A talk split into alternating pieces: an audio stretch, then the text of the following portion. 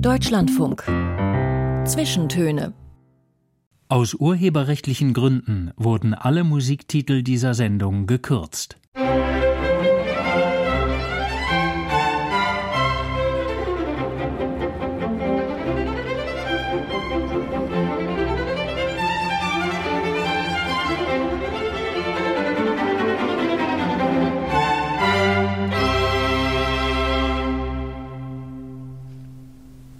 Mit Joachim Scholl am Mikrofon und mit einem Gast aus Berlin, mit dem wir uns genauso gut über Literatur wie auch über Filme unterhalten können.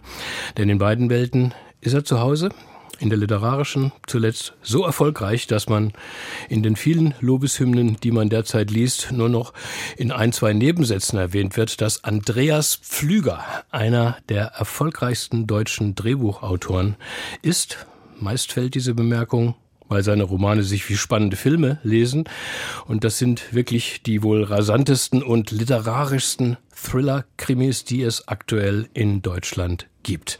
Seit letztem Herbst stürmt der jüngste Roman Wie Sterben geht die Bestsellerlisten. Gerade hat er den deutschen Krimipreis dafür erhalten. Willkommen zu den Zwischentönen, Gunther Pflüger. Guten Tag, Herr Scholl, freue mich. Ich fange mal mit einer Schlussszene an, nicht aus einem ihrer Romane, sondern aus einem anderen, vergleichsweise schmalen Filmbuch, das ebenfalls vor einigen Monaten erschienen ist. Herzschlagkino heißt es. 77 Filme fürs Leben. Und da schreiben sie über ihre Lieblingsfilme. Und am Ende schildern sie, wie sie bei ihren Eltern, die weit weg von Berlin leben, zu Besuch sind. Man sitzt beim Sonntagsbraten, dann klingelt das Telefon, ihre Mutter nimmt ab in der Diele und jetzt, Zitat, sie kam zurück, kreidebleich. Götz George ist am Telefon, meinte sie. Ich bat sie, ihm zu sagen, dass ich zurückrufe. Mein Vater legte das Besteck weg und sagte, erzähl mal, was du so machst. Wann, Herr Pflüger, hat sich denn dieses Mittagessen zugetragen? Das muss, glaube ich, etwa 1989 äh, gewesen sein. Ich er muss dazu sagen, dass ich Theologie studiert hatte, evangelische Theologie. Das war für meine Eltern ein Traum. Sohn wird Pfarrer, das ist äh, eine große Sache. Ich komme aus einem kleinen Dorf im, im Saarland. Da gibt es ja nicht so viele Respektspersonen, ne? Fleischer, äh, Arzt, äh, Pfarrer. Und äh, ich habe dann aber doch äh, das Studium nach sechs Semestern abgebrochen, weil ich von Anfang an nur Bildung erwerben wollte. Darum war es mir gegangen. Theologiestudium ist, ist dafür sehr tauglich. Und das war für meine Eltern eine schiere Katastrophe. Mein, mein Vater hat sich so für mich geschämt, dass er noch Jahre später äh, auf die Frage, was ich denn beruflich mache, gesagt hat, studiert äh, im Dorf. Er hatte mich damals nach dem Abbruch des Studiums gefragt, was ich jetzt machen wolle und äh, ich habe gesagt, ich werde Schriftsteller. Äh, das ist, äh, war der Supergau, ne? Also in der Vorstellung meiner Eltern hieß das äh, natürlich, dass ich unter irgendeiner Brücke enden werde, in einem Karton lebe, so. Ähm, und ähm, ich bin nach Berlin gegangen, habe bin sieben Jahre Taxi gefahren, habe so gut wie nicht geschlafen, immer nachts gefahren, tagsüber geschrieben, haben mir unfassbar viele Absagen eingeholt von Verlagen. Aber irgendwann äh, hat sich die Beharrlichkeit ausgezahlt und, und meine Karriere kam in Gang und ich habe meinen Eltern davon nichts erzählt, weil ich zu stolz war. Und mein Vater äh, und meine Mutter hatten Angst davor, äh, mich zu fragen, weil sie die Antwort fürchteten. Und so kam es dann irgendwann zu dieser Szene am Küchentisch und ja, ja. Und wie, und wie ging sie dann, dann weiter? Also zwei fassungslose Eltern sagten, äh, du kennst solche Stars wie Götz George 89 war ja ein Superstar in, in, in Deutschland. Und sie sagten, ich rufe zurück. Naja, cool. ich, äh, ja, ich war beim Essen. Also das ist ja, das ist ja für einen Saarländer ein, ein Sakralamt, ne? Äh, äh, das Mittagessen. Ich meine, ich habe ab, ab sofort gedacht, als ich das las, dass die Szene klingt wie so eine gut geschriebene Pointe in einem Skript, ne? Einem, einem Buch oder Film, so der verloren geglaubte Sohn, die ahnungslosen Eltern, der Triumph des Erfolgs.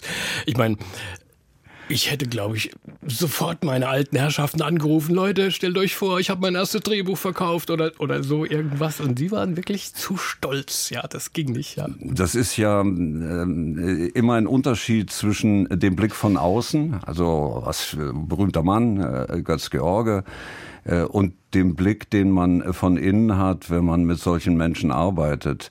Äh, das schleift sich ja ganz schnell ab und dann äh, sind diese Menschen mm, ganz normale Personen, mit denen man arbeitet. Also da, da fehlt dann, sagen wir mal, ein bisschen die diese Bewunderung, äh, die, die man vielleicht von außen erwarten mhm. würde. Aber das ist natürlich Quatsch. Ich kann nicht mit Menschen arbeiten, die ich von morgens bis abends bewundere. hat der, hat der Vater denn dann später im Dorf erzählt, mein Sohn schreibt Drehbücher. Also ja, da, ja, George. ja, na, selbstverständlich. Ich meine, das ist äh, schon auch äh, zum Teil auch peinlich, äh, finde ich. Also ich erinnere mich, dass ich letztes Jahr mit meinem Vater, äh, mit ein sehr alter Mann, äh, war mit ihm beim Arzt und er hatte mich gebeten, ihn zu begleiten. Und äh, der Arzt kommt uns entgegen und mein Vater sagt, das ist mein Sohn Andreas, der ist Schriftsteller. Also so, so in einem in einem Atemzug. Im Prinzip möchte ich dann schon lieber im Boden versinken, aber aber ist schon schön, oder? Ja, äh, ich freue mich, dass er sich so freut. Großes Kino bestimmt auch Ihre Musikwünsche, die Sie sich für diese Zwischentöne ausgesucht haben, Herr Pflüger. Wir starten mit einem Hitchcock-Klassiker, äh, Vertigo, und hören aus dem Soundtrack das Prelude Nightmare vom Komponisten Bernard Herrmann. Weshalb haben Sie dieses Stück gerade ausgesucht? Ähm, also zunächst mal ist es einer der großen Lieblingsfilme meines Lebens. Und dieses Stück, weil ähm, ich, ich Bernard Herrmann als, als Filmkomponisten verehre wie nur wenige. Ich habe erst neulich äh, eine eine Aufnahme gesehen. Ich glaube, er spielt in der in der Royal Albert Hall mit mit den London äh, äh Symphonics oder Philharmonics ähm, eine seiner großen Kompositionen. Und da sitzt man und denkt, wow, also äh, wenn das hier in der Philharmonie wäre und jemand würde mir sagen, das ist Maler oder Dvorak, äh, das würde ich sofort glauben.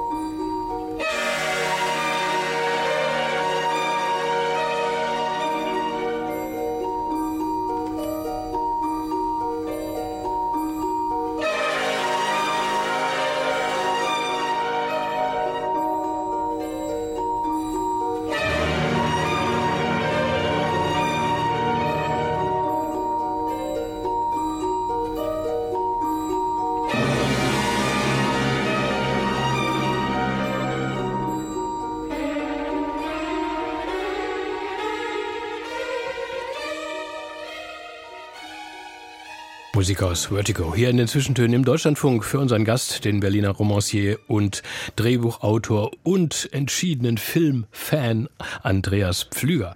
Ein paar Motive Ihres früheren Lebens vor den großen Erfolgen haben Sie schon angespielt. Beginnen wir jetzt ganz vorne. 1957 sind Sie geboren in Bad Langensalza in Thüringen, aufgewachsen dann aber in Saarbrücken, wohin Ihre Eltern gezogen sind. Wie war es denn da im Saarland so als Kind und Jugendlicher?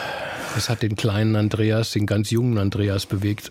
Ich war drei, drei Monate alt, als wir ins Saarland kamen. Meine Mutter ist äh, gebürtige Saarländerin, ich, ich, glaube in der sechsten oder siebten Generation. Ähm, und ähm, Insofern bezeichne ich mich als Saarländer, natürlich. Ähm, es war eine, eine wohlbehütete Kindheit in, in einem kleinen Dorf ähm, mit, mit Freunden. Ich bin auf einer Zwergschule gewesen. Das, äh, das kann man heute eigentlich Eltern, die ja naturgemäß ähm, großen Wert darauf legen, was wird das für eine Schule für mein Kind und, und welche Chancen bekommt das Kind da gar nicht mehr erzählen.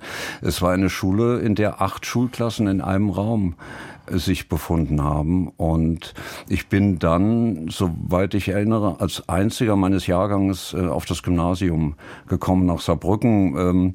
Ähm, eine katastrophal schlechte Entscheidung meiner Eltern, nicht mich auf das Gymnasium zu schicken, sondern auf dieses Gymnasium, denn es war ein naturwissenschaftliches. Und es, ich äh, bin eine, eine vollkommene Katastrophe in, in Naturwissenschaften, äh, in allen Geisteswissenschaften war ich wunderbar. Aber ich bin eben zweimal sitzen geblieben aufgrund dieser falschen Schule und bin dann allerdings für die letzten beiden Jahre auf ein Mädchengymnasium äh, gekommen. Wir waren äh, sechs Jungs und äh, 1240 Mädchen. Meine besten Jahre, Herr Scholl.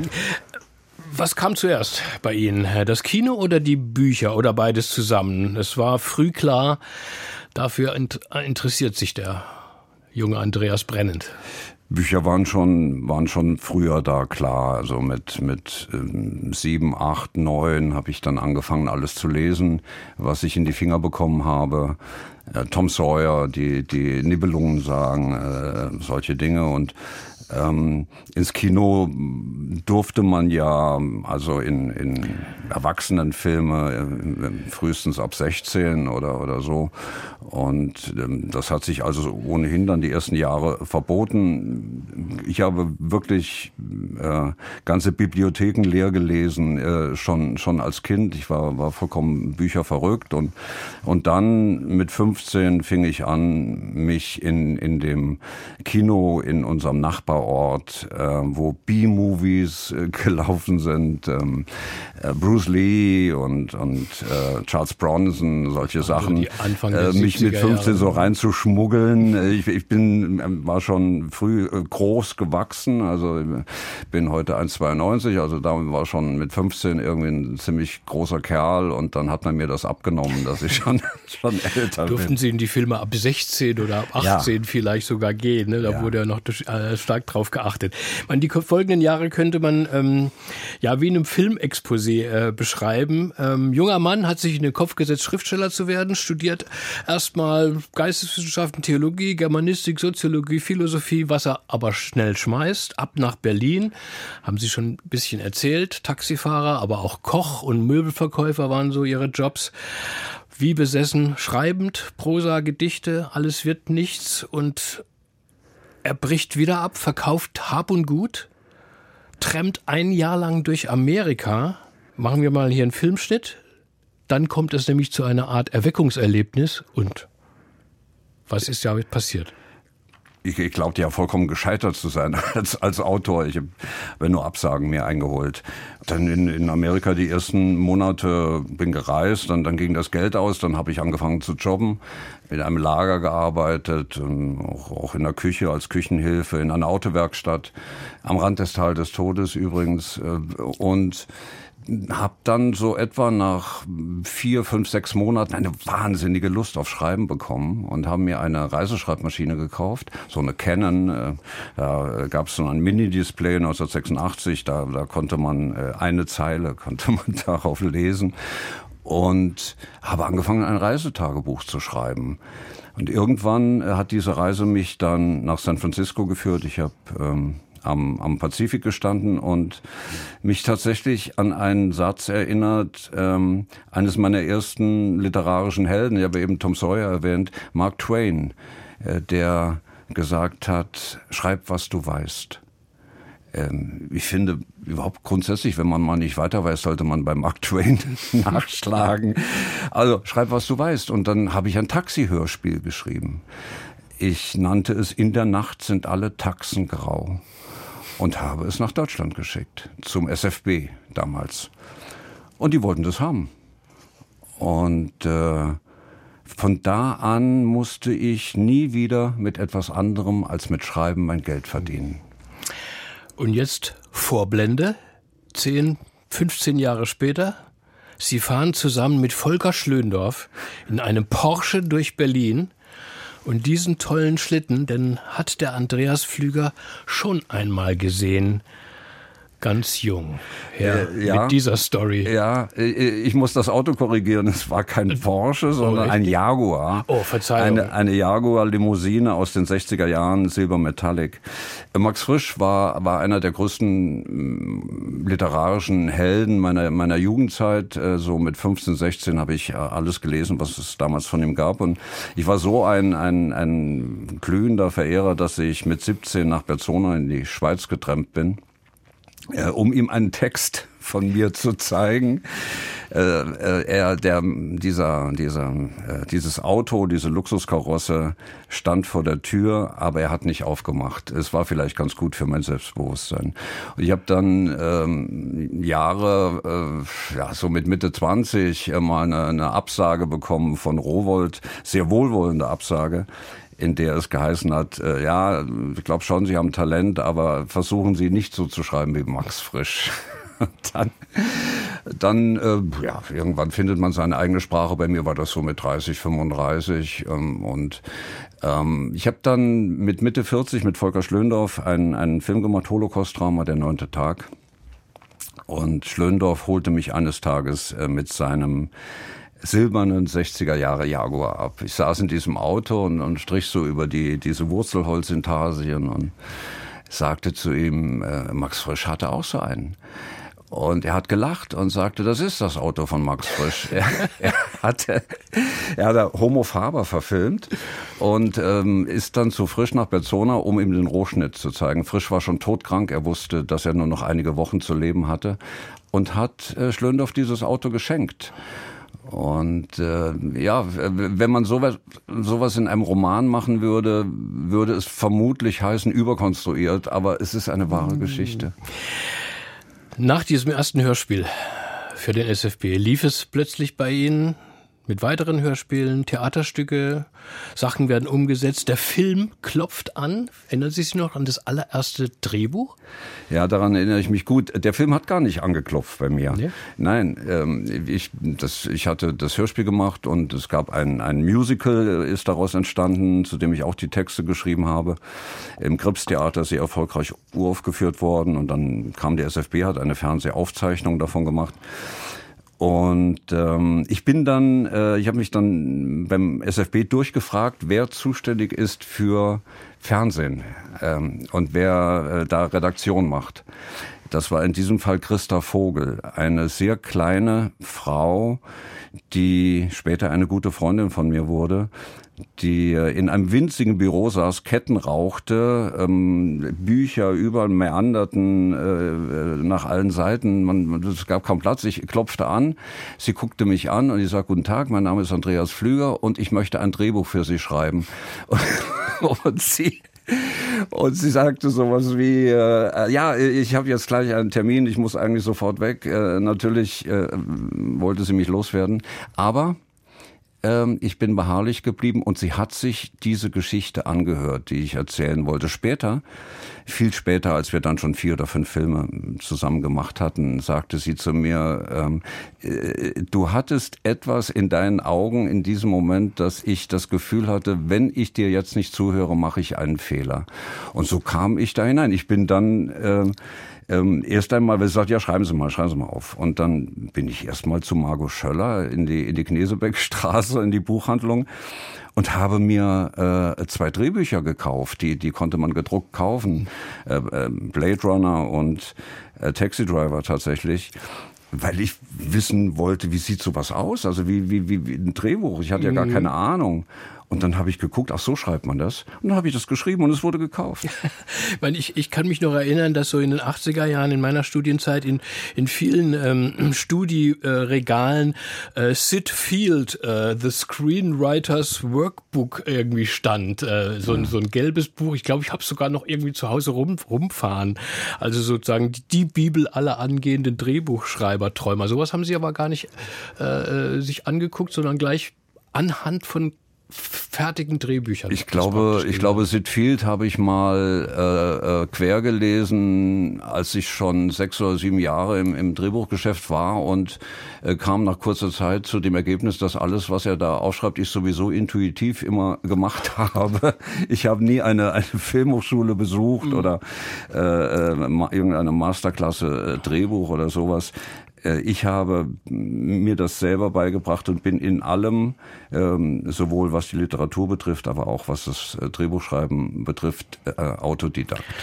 Und dann kommt diese, eine nächste Pflügerszene. Sie an einem ersten Drehtag am Set eines Films, den Sie geschrieben haben, Riesentrubel und ja, kein geringerer als Günther Lambrecht sagt zu Ihnen, guck mal, wie die alle rotieren. Bloß weil du dir was ausgedacht hast. Wissen Sie noch, was Sie geantwortet oder gedacht haben? Ich habe ähm, gedacht, dass es einen guten Grund hat, dass ich ähm, die Angebote, die ich hatte, Regie zu führen, äh, bei meinen eigenen Filmen oder auch hm, bei Filmen von anderen, immer abgelehnt habe, weil ich äh, immer wusste, ich bin der, der sich was ausdenkt. Und das hat mir immer genügt. Ich, ähm, das ist etwas, was ich eigentlich am Filmemachen immer gemocht habe, dass, dass jeder, ob er nun Regisseur oder Drehbuchautor ist oder ein ganz kleines Licht, ein, der Assistent des Beleuchters, äh, Maske, äh, zweite Maske, solche Sachen, dass jeder ähm, das Gefühl hat, es ist mein Film und äh, ich mache das, was ich am aller, allerliebsten mache und am allerbesten kann. Und das war bei mir immer Schreiben. Ich kann hier mal erzählen, äh, dass Sie mich zur Vorbereitung unseres Gesprächs vor Weihnachten war das noch ins Kino eingeladen haben. Und wir haben uns den dritten Teil von Denzel Washingtons äh, Knochenbrecherreihe The Equalizer angeschaut. Ähm, herrliches Action-Kino, nichts für schwache Nerven. Ich saß ähm, wie betäubt die zwei Stunden da und Sie haben mir hinterher die Technik erklärt. Sie wussten zum Beispiel ganz genau, was in Minute zehn passieren wird. Also ich bin erst einmal äh, stolz darauf, dass ich es geschafft habe, während dieser äh, zwei Stunden neben Ihnen zu sitzen und, und mehr oder weniger keinen Ton zu sagen. Also normalerweise hassen Menschen, das mit mir ins Kino zu gehen, weil ich permanent äh, während des Filmes äh, Kommentare abgebe, was gerade schief läuft oder was gerade sehr, sehr gut läuft. Das machen Sie ja? Äh, das mache ich, äh, selbstverständlich. Ähm, naja, äh, sagen, wenn ich in ein Kino, in, in einen Film gehe, dann äh, ist das zunächst mal eine relativ simple Geschichte. Ich ähm, gucke mir an, wie lang ist der Film, dann rechne ich hoch, wie lang darf der erste Akt sein, dann kommt die Aufblende, ich schaue auf die Uhr und äh, äh, wenn die Zeit abgelaufen ist, äh, die für den ersten Akt zur Verfügung steht oder der erste Akt zu früh zu Ende ist, dann wende ich mich an meinen Nebenmenschen, mit dem ich vielleicht im Kino bin und raune, das wird nix. Wie ist es denn, wenn Sie mit Ihrer Frau, der Anne, äh, der Sie fast alle Ihre Bücher äh, gewidmet haben und widmen, ins Kino gehen, sagt die nicht hinterher oder vorher, Andreas, Halt bloß die Klappe? Ja, das sagt sie jedes Mal. Meine, Ach, meine Frau, funktioniert nicht. Ja, nein, das, das funktioniert bedingt und äh, natürlich gehen wir auch nicht nur zusammen ins Kino. Wir, wir schauen ja auch, äh, streamen ja auch Filme zu Hause und äh, das, wir haben uns jetzt darauf geeinigt, dass wir es so machen. Also äh, beim Streamen etwa nach einer Folge wird eine Rauchpause gemacht.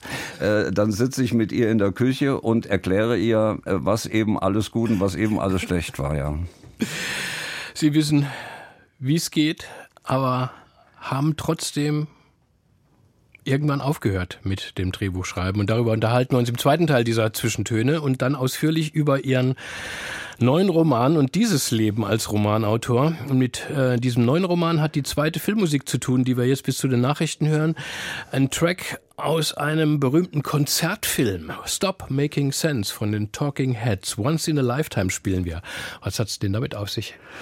Stop Making Sense ist ein Titel eines, eines Musikfilms von Jonathan Demme von 1984, ein Konzertfilm der Talking Heads. Und dieser Titel des Films gibt auch dem ersten Kapitel meines Romans den Namen. Und das Lustige daran ist, glaube ich, dass dieser Musikfilm erst 1984 in die Kinos kam, aber die Szene, mit der mein Roman beginnt, im November 1983 spielt. Ich wusste also schon von vornherein, dass es eigentlich faktisch gar nicht hätte funktionieren können, weil es diesen äh, Musikfilm noch gar nicht gab. Ich habe mich dennoch dazu entschlossen, die Talking Heads im Radio spielen zu lassen und äh, Stop Making Sense äh, dazu zu übertiteln, weil ich diesen Effekt wollte. Manchmal brauche ich das beim Schreiben, manchmal muss man auch mal mit der Realität ein bisschen sagen wir mal, ein bisschen Ping-Pong spielen. Äh, und ich habe das gebraucht, ich habe das gemacht. Das, äh, das, Lustige ist natürlich, dass ich kriege sehr viel Leserpost und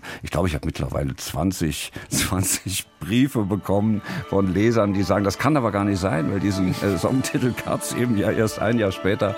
Ja, damit muss man das Autor leben.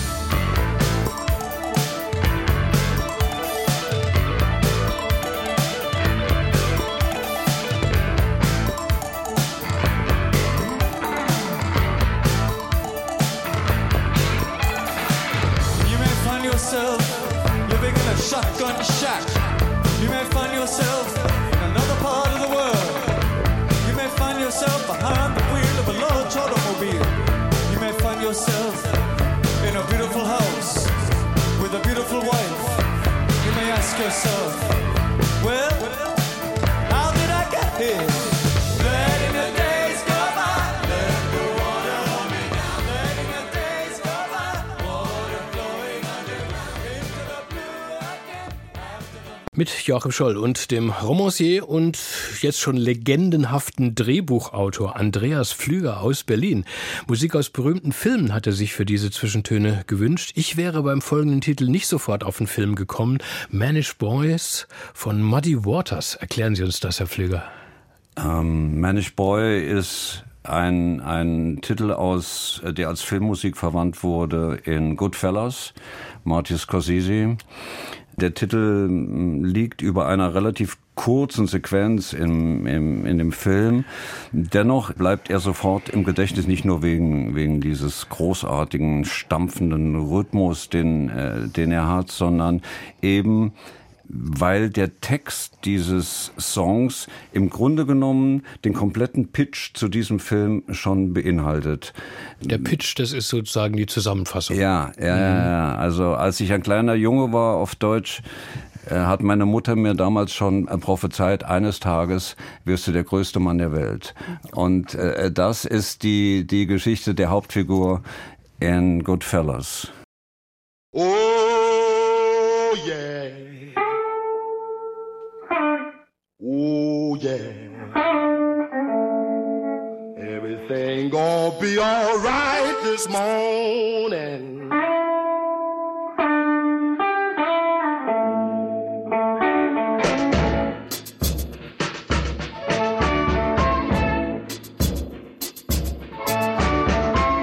Now when I was a young boy, at the age of five, said I'll be the greatest man alive. But now I'm a man. I made 21. I want you to believe me, honey. We're having lots of fun. I'm a man. I spell him. Muddy Waters, Manish Boy, auch ein Song aus dem Mafia-Film Goodfellas. Gewünscht von Andreas Pflüger, unserem Gast heute in den Zwischentönen im Deutschlandfunk. Willkommen zurück. Bevor wir uns mitreißen lassen von ihrem jüngsten Roman, möchte ich doch gerne an unser Drehbuchgespräch äh, von vorhin anknüpfen. Sie gelten in der Branche wirklich als ähm, Legende, wenn man mit Filmleuten spricht, die alle kennen ihren Namen. Also sie waren und sind einer der erfolgreichsten Drehbuchautoren Deutschlands. Im Wikipedia-Eintrag über sie wird nur eine Auswahl gelistet. Allein 27 Tatorte etwa in, in, in 30 Jahren und ihre Weimar-Tatorte, die sind schon Kult unter den Fans. Aber auch große Kinofilme, den neunten Tag haben Sie selbst äh, erwähnt, ähm, für Volker Schlöndorff oder sein Solidarność-Epos. Und dann gibt's noch zig andere Formate und Vorabendserien Serien.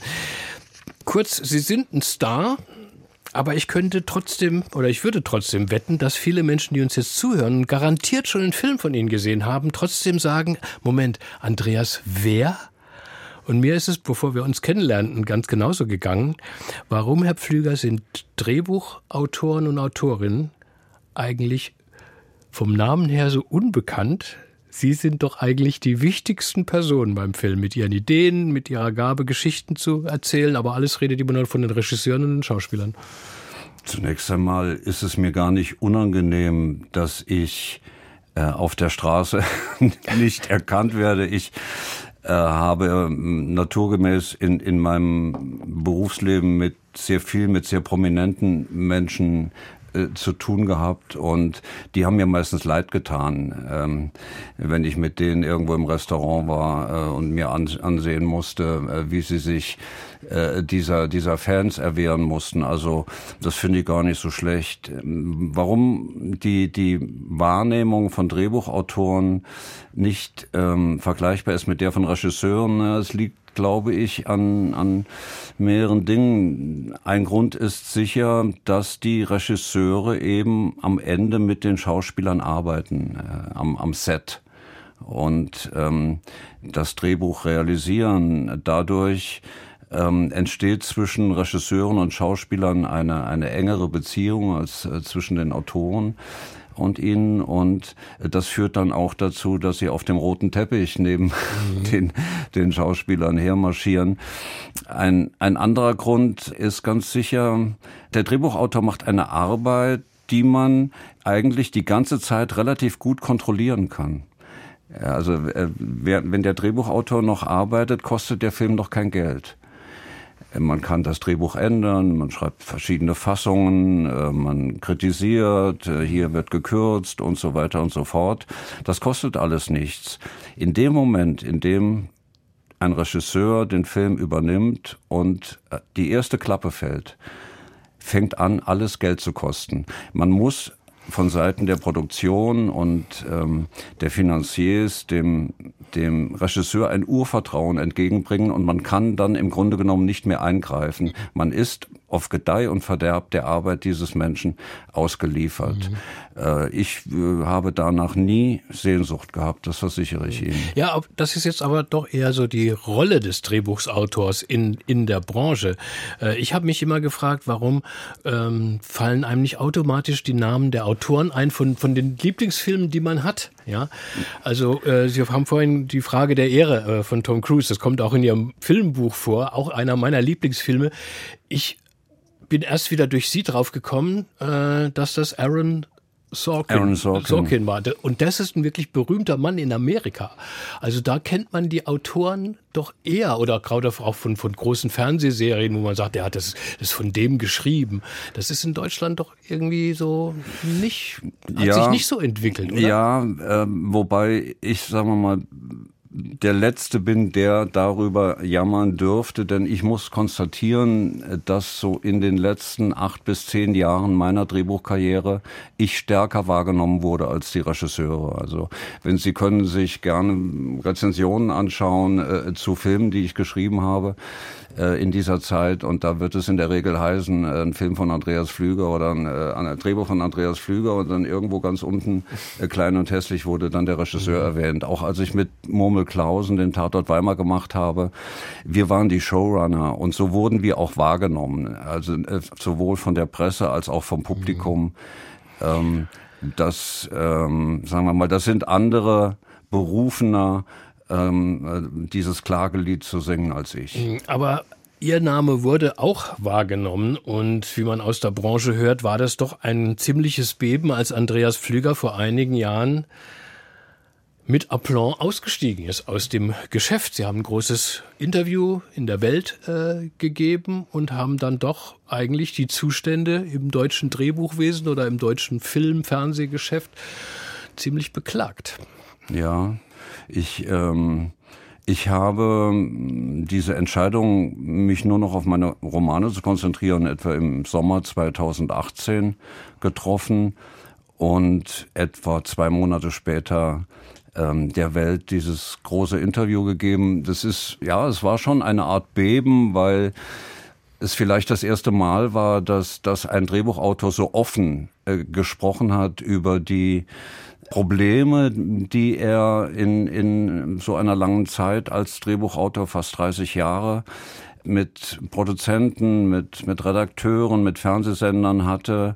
Ich habe, glaube ich, äh, keinen beleidigenden Ton gehabt und, und war auch selbst nicht beleidigt. Ich habe relativ sachlich konstatiert, was im Argen liegt in meinen Augen. Also ein Punkt wäre zum Beispiel die, die chronische Unterfinanzierung von, von deutschen Fernsehfilmen, äh, mit, denen, mit der jeder Autor zu kämpfen hat und auch jeder Regisseur, das gilt auch für deutsche Kinofilme im Übrigen in der Regel, und habe ähm, auch kundgetan, was ich ähm, am Romane schreiben so schätze, im Gegensatz zum Schreiben von Drehbüchern zum Beispiel äh, keine Kompromisse mehr machen mhm. zu müssen. Also diese, diese Kompromisse haben mich äh, tatsächlich in den letzten Jahren zunehmend ähm, genervt. Das heißt, zu viele Leute reden da mit, wollen da mitreden und reden rein. Es reden zu viele Menschen mit. Ähm, es fehlt dieses,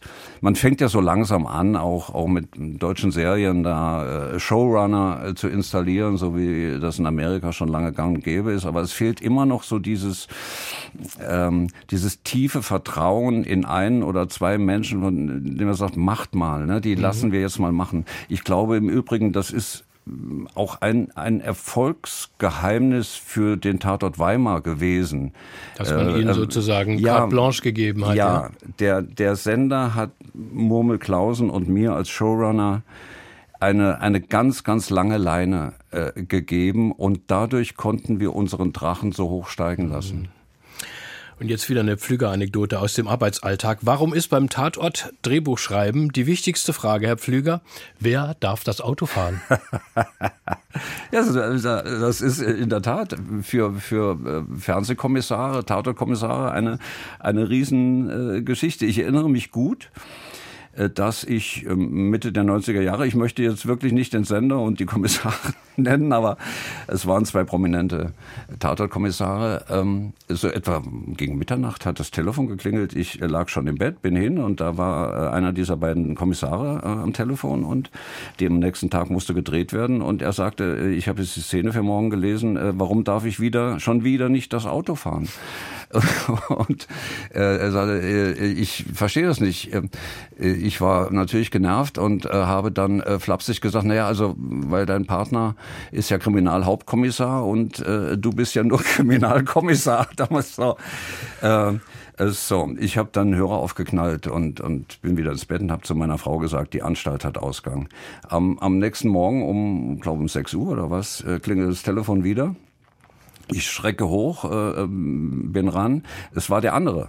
Äh, und äh, er sagte, also wir, wir haben jetzt hier gerade eine Riesendiskussion, äh, weil er will das Auto fahren und eigentlich er sagt, er wird jetzt auch Kriminalhauptkommissar. Du hättest das gesagt, aber das geht doch nicht. Ich bin hier der Kriminalhauptkommissar. Ich fahre das Auto, auch in Zukunft. Und das, man glaubt es nicht, aber ja, Schauspieler sind bisweilen wie Kinder. Wer nie mit Schauspielern gearbeitet hat, weiß nicht, was Wahnsinn ist. Das ist auch so ein Andreas Pflüger-Stentor-Satz, den ich irgendwo gelesen habe. Ja, ist, äh, ja äh, äh, natürlich äh, das kennt jeder Drehbuchautor und, und natürlich auch jeder Regisseur. Also äh, ich könnte eine, eine ganze äh, Zwischentöne-Sendung mit, mit Ihnen verbringen und meine, meine äh, schönsten Schauspieleranekdoten äh, anbringen. So ist das eben. Aber ich sage mal zur Verteidigung vieler Schauspieler ähm, eine äh, sagen wir mal, die, die intellektuellen Schauspieler, mit denen ich auch gearbeitet habe, ähm, sind deutlich in der, in der Minderheit. Ähm, viele Schauspieler, auch große Schauspieler, haben eine äh, gewisse Naivität und, und, und äh, kommen ganz aus dem Bauch in, in ihrem Spiel und in allem. Und das ist aber gerade auch eine Qualität. Und das ist etwas, was man dann auch in dem Spiel äh, äh merkt, weil es nicht wie ein Spiel wirkt, sondern weil es eben äh, echt wirkt und äh, es hat alles seine zwei Seiten. Mhm. Was man jetzt aber auch aus Ihrem Filmbuch erfährt, ähm, ist, dass Sie von Schauspielern nichts verstehen. Ihre Formulierung. Nachdem Sie Thelma und Louise gesehen hätten, haben Sie über den damals na, noch kaum bekannten Brad Pitt gesagt, der verschwindet in der Versenkung. ja. Oh, oh, oh. Ja, das ist, ja, das ist, das ist wahr. Äh, ich, ich, ähm, Film, Film ist, sagen wir mal, doch auch immer eine Frage der Tagesform. Ich weiß nicht, wie Ihnen das geht, aber mir geht das so. Ähm, trotzdem ich Filme natürlich auch un unter handwerklichen Gesichtspunkten beurteile, äh, dennoch äh, kann ich an einem Montag äh, einen beliebigen Film anschauen und finde ihn möglicherweise, ja, ach Gott, muss man den gucken, doch eher nicht. Mhm. Äh, dann kommt irgendjemand und sagt zu mir, also er, er hat so viel Gutes über diesen Film gesagt, ich, ich gehe nochmal mit dir rein, weil ich denke, gib dem Film nochmal eine Chance. Beim zweiten Mal finde ich, vielleicht ist es der beste Film, den ich, den ich in diesem Jahr gesehen. Das geht mir doch auch so. Das ist, das geht jedem Menschen so. Und bei Brad Pitt äh, habe ich ganz offensichtlich einen, äh, hatte ich nicht meinen meinen Brad Pitt Tag. Mir geht es auch mit Regisseurinnen oder Regisseuren so. Zum Beispiel, äh, als ich Lost in Translation gesehen habe, Sophia Coppola. Mhm. Äh, ich sag, was ist das für eine beschissene Regie? Diese Frau, die, wenn die nicht die Tochter von Coppola wäre, niemand wird jemals wieder etwas von Sophia Coppola hören. Mhm. Äh, wie man sieht, habe ich da auch recht gehabt und ich bin dann später in andere Filme von ihr reingegangen, habe mir diesen Film mittlerweile fünfmal angeguckt finde ihn großartig jetzt. Also äh, nur weil ich ein bisschen was über, über die Mechanik von Filmen weiß, bin ich nicht äh, im, im Besitz äh, der Weisheit. Hört mal wieder Musik.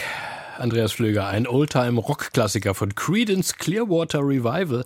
Jetzt Susie Q, aber hier in der Fassung von Flash Cadillac and the Continental Kids, die Band nämlich, die im Film Apocalypse Now auftritt als Truppenbetreuungsband in Vietnam für die GIs. Eine ikonisch groteske Szene in diesem grandiosen Film von Francis Ford Coppola erzählt auch zu ihren Lieblingen.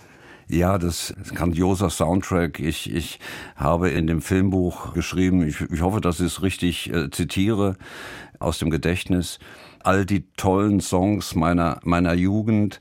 Äh, hier in diesem Film sind sie ein Aufputschmittel für Highschool-Rotzlöffel, die nichts vom Leben wissen und zum Tod werden.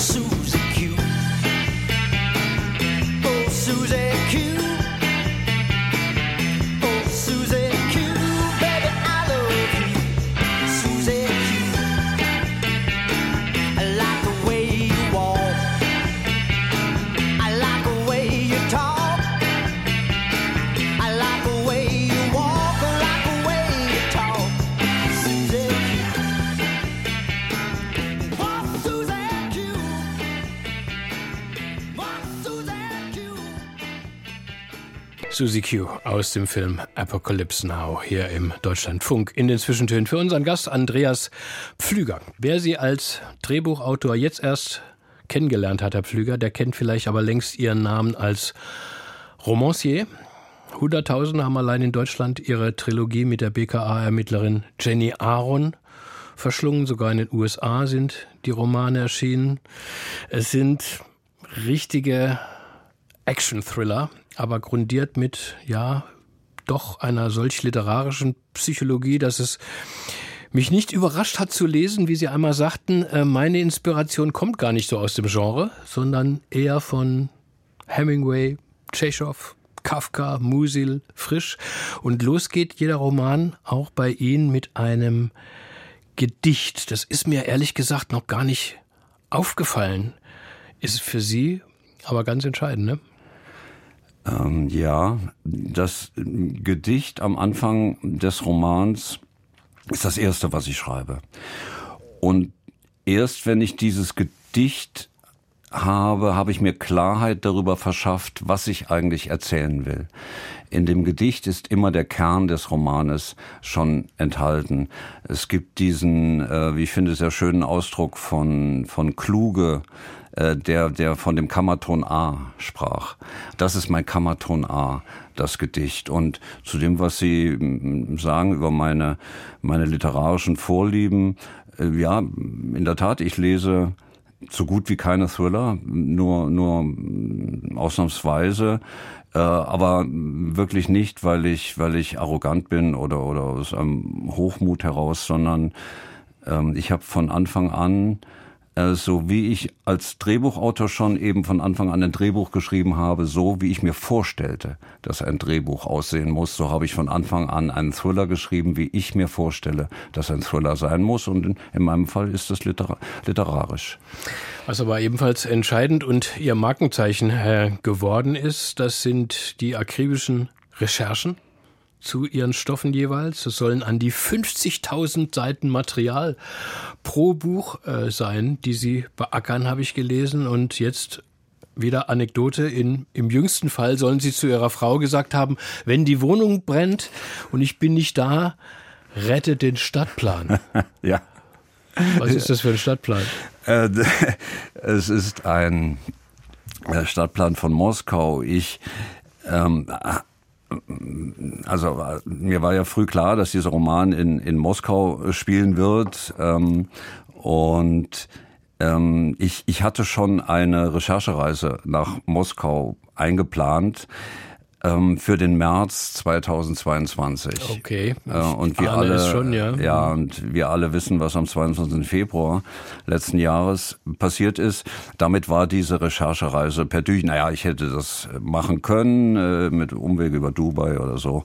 Ähm, aber das, das hat sich verboten. Ich kann nicht in Moskau recherchieren äh, und, und äh, russische Truppen schlachten Menschen in der Ukraine ab. So, und dann äh, äh, habe ich da gestanden und wusste, okay, haben mir erst gefragt, kannst du das leisten? Moskau 1980, 83, eine Stadt, in der ich einmal in meinem Leben für zwei Tage war, 1993 ähm, und habe dann diese Herausforderung angenommen. Ja, das eine ist natürlich lesen, klar, alle möglichen auch Dokumentarfilme angeschaut, die die ich so in die Finger kriegen konnte. Aber ähm, großes Problem ähm, nach dem Fall der Sowjetunion äh, wurden 80 Prozent der, der Straßennamen geändert in Moskau. Und das brauchen sie, wenn sie, wenn sie einen Roman dort spielen lassen.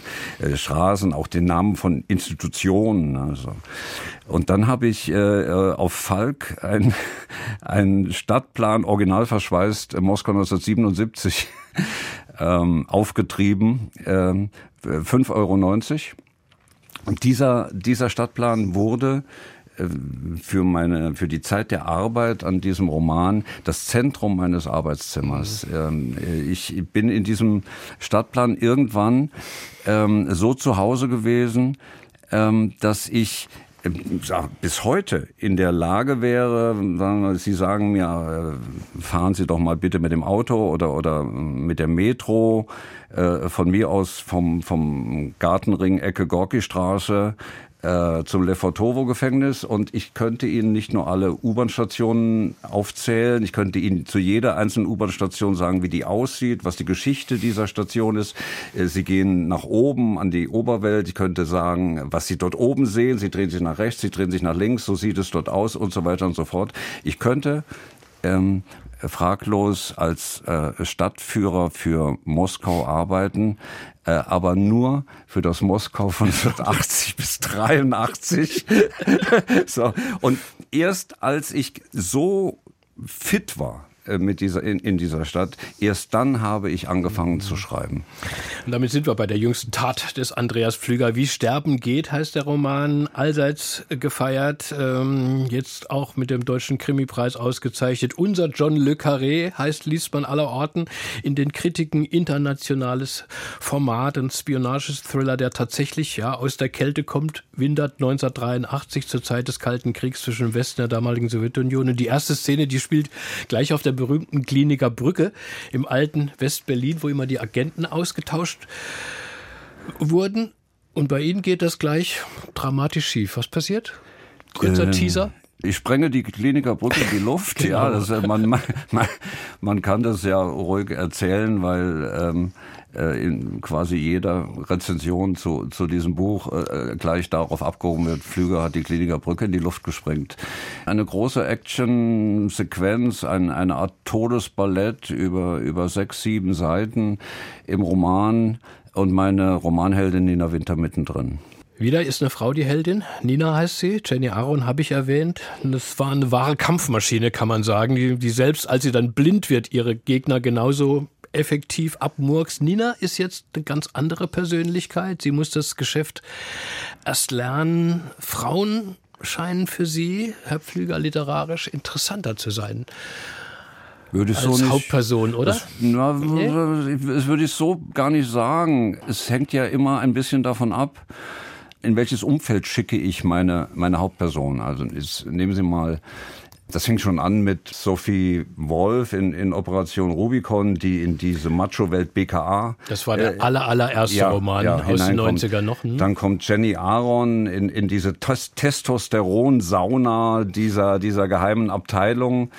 Dann äh, ist äh, Paula Bloom in, in Richie Girl in 1946 in, in dieser amerikanischen Macho-Geheimdienstwelt. Und hier ähm, ist es Nina Winter, ähm, äh, zu einer Zeit beim BND, als dort quasi äh, es überhaupt nur ein oder zwei Frauen gab, die, wie es richtigerweise im Roman heißt, äh, nicht äh, Kaffee gekocht haben und Schnittchen äh, serviert. Das war ganz ungewöhnlich, also dass da Frauen in dieser Zeit schon eine Karriere gemacht haben. Und dann, wo, wo kommt sie hin? Sie kommt ausgerechnet nach Moskau. Also das ist das größte Macho-Land der Welt. Ich war äh, 93 nach diesem Kurzaufenthalt in Moskau drei Wochen in Omsk äh, eingeladen vom dortigen Dramatheater und habe diese russische Seele kennengelernt. Es ist wirklich ein, ein extremes Macho-Land. Mhm. Und das, diese Vorgabe äh, bedingt dann äh, äh, welches Geschlecht hat meine Hauptperson. Denn wenn, wenn ich Sie jetzt mal ehrlicherweise fragen würde, äh, was finden Sie denn interessanter bei so einem Setting? Dort einen Mann hinzuschicken mhm. in der Zeit oder eine Frau hinzuschicken? Ne? Also, da ist die Antwort, äh, die liegt ja auf der Hand und verspreche Ihnen, die, äh, verspreche Ihnen also, wenn, wenn ich irgendwann mal äh, ähm, eine Geschichte schreibe, die in einem Kartäuserkloster spielt oder Karmeliterinnen, sagen wir, Karmeliterinnen-Kloster spielt, äh, dann wird mein meine Hauptfigur definitiv ein Mann sein. Der dann das Kloster in die Luft jagt wahrscheinlich. Sie konnten nicht nach Moskau fahren, wohin Sie aber reisen konnten, und das ist auch keine Selbstverständlichkeit, weil kein Normalsterblicher eigentlich da Zugang hat, war die BND-Zentrale in Pullach. Sie scheinen ähm, beste Connections zu deutschen Sicherheitskreisen zu haben. Ja, kann man so sagen, ja. Ich bin schon vor Jahren auch nach äh, Berlin eingeladen worden, in den Neubau als noch äh, selbst also in der Presse noch gemutmaßt wurde, dass dort Feen und Elfen leben und äh, habe vor Mitarbeitern des, des Dienstes erzählt, wie ich recherchiere. Das, das wollten die wissen. Offenbar, weil man zu dem Ergebnis gekommen war, dass das nicht so ganz fernab der Realität ist, was ich erzähle. Ich habe sehr viele Kontakte in, in Geheimdienstkreise, aber auch äh, in, in das Umfeld des Bundeskriminalamtes und, und anderer Sicherheitsbehörden. Und im Laufe der Jahre sind immer weitere neue Kontakte hinzugekommen. Und jetzt hier bei diesem Roman ist auch mein Fachberater gewesen, Bodo Hechelhammer, langjähriger Chefhistoriker des, des Bundesnachrichtendienstes. Und so kam es dann eben auch zu einer Einladung nach Pullach auf dieses äh, alte Kerngelände des, des Dienstes. Ähm, so tot wie ein überfahrenes Eichhörnchen, haben Pullach, Sie, glaube ich, ja. drüber geschrieben. Pullach war so tot wie ein überfahrenes Eichhörnchen, aber das stimmt, ja. Jedenfalls erfahren wir interessanteste Details ähm, von dort. Ein Unglaubliches haben Sie vor einiger Zeit sogar in einem extra Zeitungsartikel geschildert, nämlich äh, den Ein-Mann-Atombunker auf dem Gelände. Ja. Das gibt's tatsächlich. Ja, ja, das gibt es. Also, äh, also erstmal muss man feststellen, es gibt auch einen richtig großen Atombunker. Gut, das, das kann man sich noch vorstellen. Ja, ne? äh, den man in den 60ern, glaube ich, angelegt hat, weil, weil man immer dachte, ja gut, also wenn dieser sowjetische Angriff kommt, dann ist Pullach äh, eines der ersten Ziele. Äh, und dann ähm, befinden sich überall auf dem Gelände so Betonpilze, also etwa im Durchmesser vielleicht von, von 1,20 Meter oder was und vielleicht 1,80 hoch. Das ist eine kleine Einstiegsluke.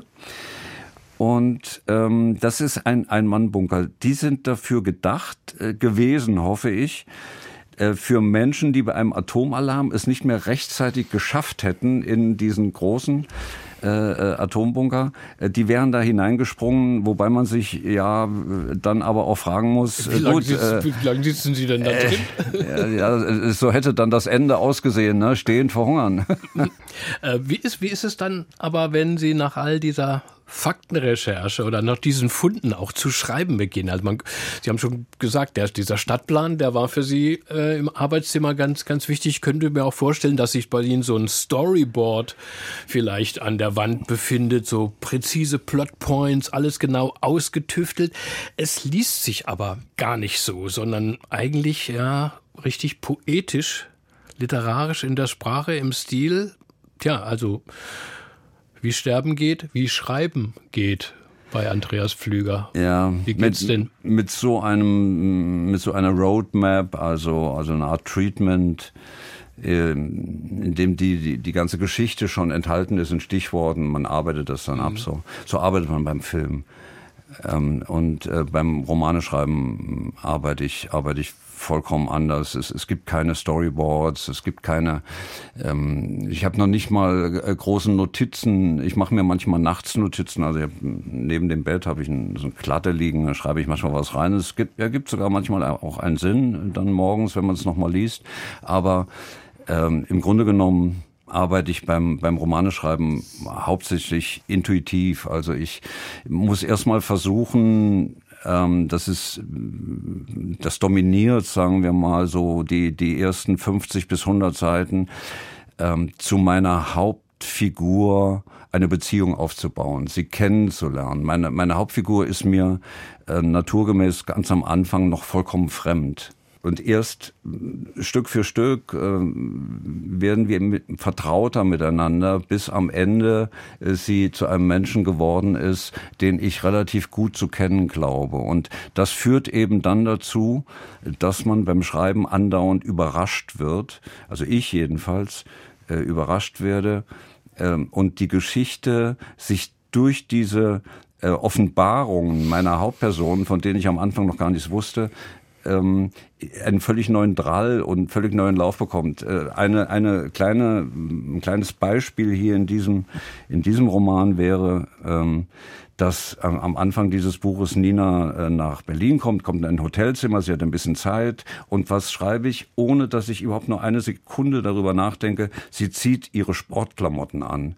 Und dann läuft sie durch den Tiergarten. Und ich denke, ah, sie ist Läuferin.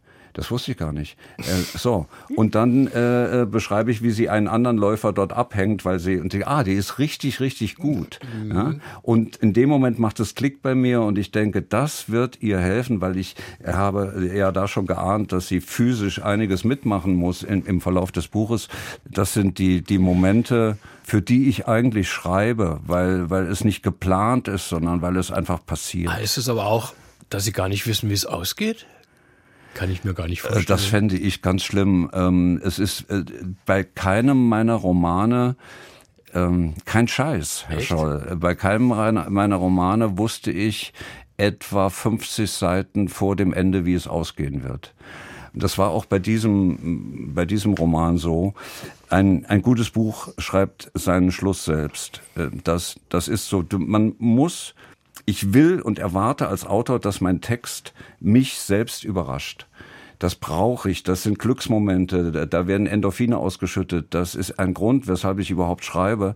Und ich weiß wirklich nicht, wie diese Geschichte ausgeht. Und das Ende von, von das Ende dieses Romans, äh, das äh, glaube ich, ist in, in vielerlei Hinsicht spektakulär, äh, ohne dass ich auch nur ansatz. Ich weiß noch, wie ich, wie ich auf den letzten beiden Seiten war und plötzlich erkannt habe, wo dieses Buch hin will. Mhm. Und, und mir schossen die Tränen in die Augen. Ich habe am Schreibtisch gesagt, ich habe Rotz und Wasser geheult. Ein Buch darf nicht dem Autor folgen. Der Autor muss seinem Buch folgen.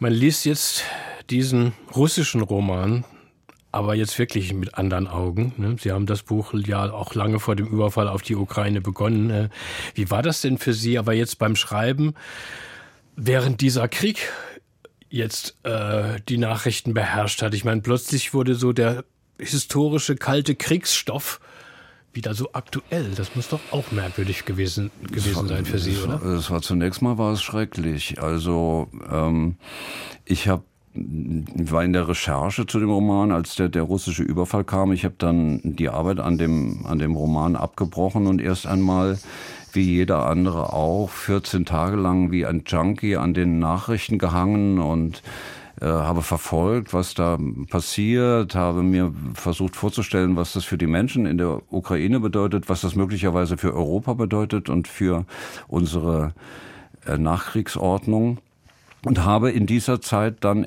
sehr ernsthaft erwogen, den Roman abzubrechen, weil ich mich gefragt habe, ob ein Thriller es aushalten kann, zum Zeitpunkt seines Erscheinens so aktuell zu sein.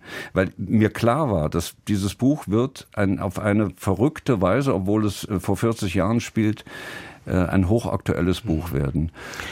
Man sieht beim Lesen aber auch einen Film. Die Action-Szenen, die sind der Hammer. Ich würde schon sagen, dass der Drehbuchautor hier zum Romancier dazu tritt, ne? So einer, der ja. weiß, wie es geht, wie man sowas choreografiert. Oh, Witzigerweise habe ich gelesen, hören Sie beim Schreiben der Action-Szenen klassische Musik, bei den Dialogen aber dann so Rock, Rockmusik, Klassiker, Led Zeppelin und, und Bowie und oder Creedence Clearwater Revival. Ähm, zu dem ersten Punkt, wenn Sie so lange Drehbücher geschrieben haben, dann sind Sie ja hospitalisiert. Ne? Also, also äh, das ähm, äh, Dramaturgie, äh, das, das, das Setzen von Plotpoints, diese Dinge, mhm. das haben Sie in der DNA. Das, das äh, äh, darüber muss ich gar nicht lange nachdenken. Das passiert so beim Schreiben eher nebenbei, ohne dass ich ähm, da stundenlang überlege, äh, was könnte ich denn hier. Ne, das passiert, weil das haben sie, das haben sie intus. Und ähm, deswegen, ja, meine, meine Romane sind sehr filmisch, sehr visuell geschrieben, aber ich finde eben, ein gutes Buch sollte eben immer auch Kopfkino sein. Und äh, zu der, zu der zweiten Frage, äh, ja, ich höre beim Schreiben Musik, sehr laute Musik. Ähm, beim, beim Schreiben von Dialogen Rock. Äh, ich bin ein bisschen stehen geblieben in, in der Musik meiner prägenden Jahre. Also das bedeutet Rolling Stones, Led Zeppelin, Yes, Wishbone Ash und, und Chess Rotal, solche Sachen. Aber wenn ich Action schreibe, dann höre ich äh, Opernarien, vorzugsweise die Callas, ähm, auch weil ähm, äh, diese Actionsequenzen im Grunde genommen extrem verlangsamte Zeit bedeuten und diese Opernarien, die haben genau diesen diesen Rhythmus, äh, den ich brauche dafür, auch mit den Synkopen, die dann da drin sind, das ist perfekt für für Actionsequenzen, ich liebe das. Und wir hören jetzt Musik aus einem weiteren Klassiker. Äh, das Thema aus French Connection von William Friedkin, anno 1971. Der Film sei reiner Jazz, schreiben Sie in Ihrem Kinobuch. Ja, Und die Musik? Also, also, also am allertollsten bei dieser Musik finde ich, äh, da, da kommt immer so ein, äh, so ein ähm, Akkord, das dam, dam, dam, dam, dam, dam geht das immer. Und das zieht sich so durch, durch diese ganze Filmmusik. Und irgendwann sind äh, die beiden äh, ähm, Polizisten wir müssen ein Auto auseinandernehmen und dieses Auto wird in der Werkstatt mit so einem äh, mit so einer Elektrobohrer äh, werden diese Schrauben gelockert und das Geräusch von diesem Bohrer geht genau in dem gleichen Rhythmus, den wir vorher immer in der Musik gehört haben. Das spiegelt sich da wieder. Das ist ein sensationeller Moment.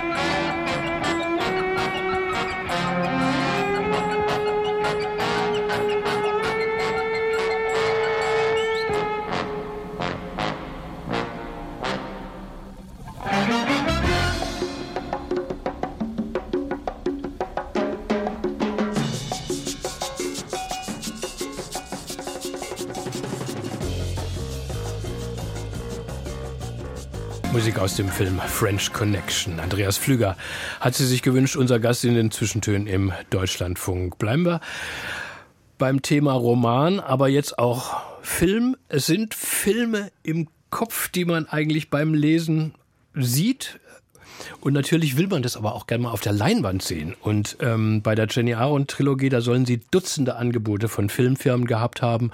Auch die Branche raunt, dass sie ein Vermögen von Netflix ausgeschlagen hätten für eine ganze Serie, weil ihnen deren Vorstellungen nicht gepasst hätten. Gut, jetzt müssen sie nicht mehr so ganz groß aufs Geld achten, aber einfach nö zu sagen, wenn die wirklich ganze Welt ihre Figuren, ihre Romane kennenlernen würde? Es ist ja nicht damit getan, einfach Filmrechte zu verkaufen, äh, sondern man, wenn ich das mache, dann will ich ja auch eine Aussicht darauf haben, dass dieser Film oder diese Serie von Menschen realisiert wird, äh, die das mit Liebe machen und äh, die eine Vision dafür haben. Im Fall von Jenny Auen ähm, hatte ich die Rechte irgendwann vergeben, tatsächlich, aber der Produzent hat es nicht hingekriegt in, in den letzten vier Jahren. Die ähm, Rechte sind wieder an mich zurückgefallen ich habe sie jetzt neu vergeben. Und nun werden wir sehen, ich bin eigentlich sehr optimistisch, weil das eine großartige Filmproduktion ist, mit der ich das gemacht habe. Und im, im Falle von äh, Wie Sterben geht, ähm, waren die Filmrechte schon zwei Monate vor Erscheinen des Romans weg auch eine tolle Firma. Ich werde bei beiden Projekten Executive Producer sein. Ich habe eine Mitsprache bei den wichtigen Dingen. Aber die Drehbücher sollen bitte andere schreiben. Das möchte ich nicht, habe ich von Anfang an gesagt. Äh, wenn man die Filmrechte verkauft, dann muss man loslassen. Und das tue ich. Wir hatten es vorhin schon kurz davon, wie es ist, mit Andreas Pflüger im Kino zu sitzen. Mm, genauso viel erhellenden Spaß hat man, wenn man mit ihnen in ihr Herzschlag-Kino geht. So heißt das Buch über 77 Filme fürs Leben. Ganz knapp immer zwei Seiten. Ich würde jetzt am liebsten mit ihnen zehn Filme durchgehen, die mir auch selbst am Herzen liegen, aber wir haben nicht mehr so die, äh, die Zeit dafür. Ich hatte ein Heidenvergnügen, weil ich bis auf drei, vier Filme auch alle kannte. Sagen Sie uns, Herr Pflüger, warum ist der Pate von Coppola und zwar der zweite Teil des Paten der beste? Naja, es gibt ja dafür kein, kein objektives Kriterium, sagen wir mal, die, die Liebe zu Filmen und auch die handwerkliche Beurteilung von Filmen ist keine exakte Wissenschaft. Deswegen ist der Pate für mich ähm, der der beste Film aller Zeiten. Das hat viele Gründe. Ein Grund ist sicherlich, dass es gelungen ist, diesen fantastischen ersten Teil noch einmal zu toppen. Äh, das muss man erst einmal schaffen. Das ist schwer. Es gibt eine zweite Erzählebene, die es im ersten Teil nicht gab. Robert De Niro als, als junger Pate. Äh, das ist wahnsinnig interessant, aber das Allerspannendste ist doch, dass das, was alles gepflanzt wurde im ersten Teil in Bezug auf Michael Corleone, die Hauptfigur, äh, im zweiten Teil dann geerntet wird. Und Filme machen, auch das Schreiben von Filmen besteht immer und permanent, bei Romanen ist es genau das gleiche, permanent aus Pflanzen und Ernten. Und im ersten Teil wird gepflanzt äh, sein Aufstieg zum Pate, obwohl er scheinbar vollkommen ungeeignet dafür zu sein scheint und der zweite Teil beinhaltet und erzählt dann eben seine Reise in den Wahnsinn. Einmal pro Jahr gucken meine Frau und ich äh, die komplette Patentrilogie. Ist schon Tradition bei uns. Es ist immer wieder toll. Sie schreiben, dass sie manche Filme äh, schon 50 Mal gesehen hätte und es würde ihnen nicht langweilig. Ja, den, den Film, den ich am häufigsten gesehen habe, glaube ich, ganz sicher eine Frage der Ehre. Ich kann das und kann es auch beim 50. Mal mit dem gleichen Vergnügen im Grunde wie beim ersten Mal, weil ich mir schon als Drehbuchautor angewöhnt habe, meine eigenen Texte immer wieder ganz neu und frisch zu lesen. Das kann man trainieren. Das ist notwendig. Es ist als Drehbuchautor vielleicht noch überlebenswichtiger als äh, für einen Romancier, wenn man fünf, sechs, sieben Fassungen schreiben muss. Äh, und wenn Sie, wenn Sie keine Distanz mehr zu Ihrem eigenen Text herstellen können beim Lesen, dann sehen Sie die Fehler nicht. Das hilft mir auch beim Schreiben von Romanen wo ich das Buch 20 Mal durcharbeite oder so. Und äh, deswegen können Sie mit mir in einen beliebigen Film äh, gehen, den ich in- und auswendig kenne. Und möglicherweise werde ich äh, beim, beim x-ten Mal noch einmal etwas ganz Neues entdecken. Andreas Flüger, unser 90-Minuten-Film geht zu Ende. Ich hoffe, er war einigermaßen gut geschrieben. Danke, dass Sie dabei waren. Danke, Herr Scholl, das hat Spaß gemacht. So, und unseren Abspann, den unterlegen wir mit Filmmusik im übertragenen Sinn. Ein Auszug aus der Symphonie Nummer 25 in G-Moll von Wolfgang Amadeus Mozart. Sie spielt eine Rolle in Amadeus, dem Welterfolg von Milos Forman 1984. Den Film kennen Sie auch in- und auswendig. Ich meine, die Musik darin ist natürlich allgegenwärtig. Ganz kurzes letztes Wort. Warum ist auch Amadeus Herzschlagkino? große, große Emotionen, fantastische äh, Hauptdarsteller, aber diesen Musiktitel habe ich vor allem deshalb ausgesucht, weil ich diesen Musiktitel gehört habe, als ich die Klinikerbrücke in die Luft gesprengt habe an meinem Schreibtisch. Und wir hören die Wiener Philharmoniker dazu. Und das waren dann die Zwischentöne für heute. In der nächsten Woche wird sie meine Kollegin Marietta Schwarz begrüßen mit ihrem Gast, der Choreografin Patricia Caroline May.